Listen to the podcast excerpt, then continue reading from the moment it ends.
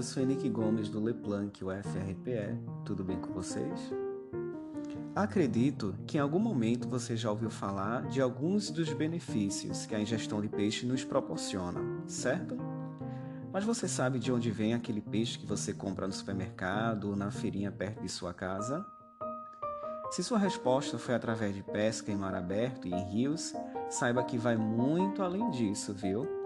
Vem comigo que eu vou te contar.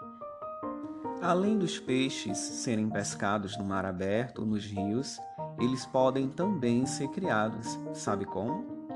Através da aquicultura. A aquicultura é a ciência que estuda e desenvolve técnicas de cultivo. É o ramo da ciência que estuda a produção racional de organismos aquáticos. E o interessante dessa técnica de cultivo é que não são apenas peixes que são criados, também são criados outros seres vivos, marinhos, como crustáceos, moluscos, algas e vários outros animais que vivem em ambientes aquáticos. Esse cultivo deve ser realizado em condições ideais, com o controle de iluminação e da temperatura da água. A prática de cultivo pode ocorrer tanto em ambientes de água doce como de água salgada, onde recebe o nome de maricultura. Um dos principais objetivos da aquicultura é de garantir a produção para o consumo com maior controle e regularidade, além de ser uma prática sustentável. Há vários métodos para cultivar, tanto em ambientes naturais como lagos, lagoas e o próprio oceano, quanto em tanques artificiais criados pelo próprio homem. Entre os métodos utilizados, temos o uso de viveiros escavados no solo, que são reservatórios que permitem a entrada e a saída de água, tanques rede, que são gaiolas destinadas ao cultivo de peixes, ou gaiola flutuante e o cultivo em espiel e balsa. E a gente pode simplificar esses métodos em três práticas de produção principais. Você sabe quais são elas? Assim, ó, a primeira é o regime de produção extensiva, que consiste no uso exclusivo das condições naturais disponíveis.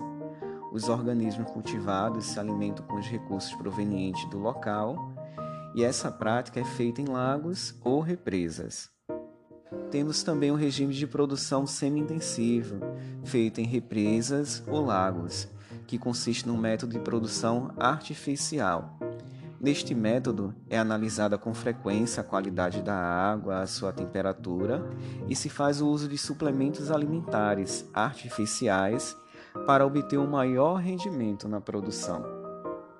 Já no regime intensivo, com finalidade de alto rendimento, todos os parâmetros de produção se encontram sem observação permanente, tendo controle na produção e no controle de crescimento.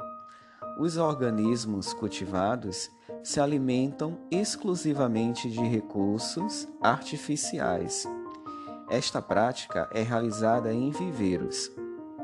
O que devemos tomar cuidado com o uso da aquicultura é com os impactos ambientais que ela pode proporcionar, como a eutrofização, que é a concentração de muitos nutrientes e dejetos que podem contribuir na proliferação de algas, trazendo danos ao meio ambiente, na produção de efluentes, introdução e escape de animais exóticos, introdução de organismos patogênicos, alteração da biodiversidade e, por fim, a modificação da paisagem. E é importante você também conhecer os termos específicos que são utilizados para nomear a criação das diferentes espécies. Deixa eu te falar alguns.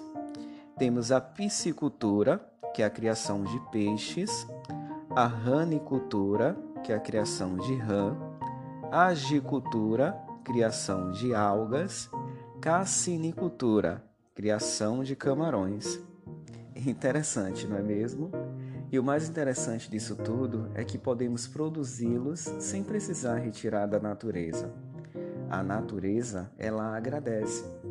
Aguardo você no próximo episódio. Até mais.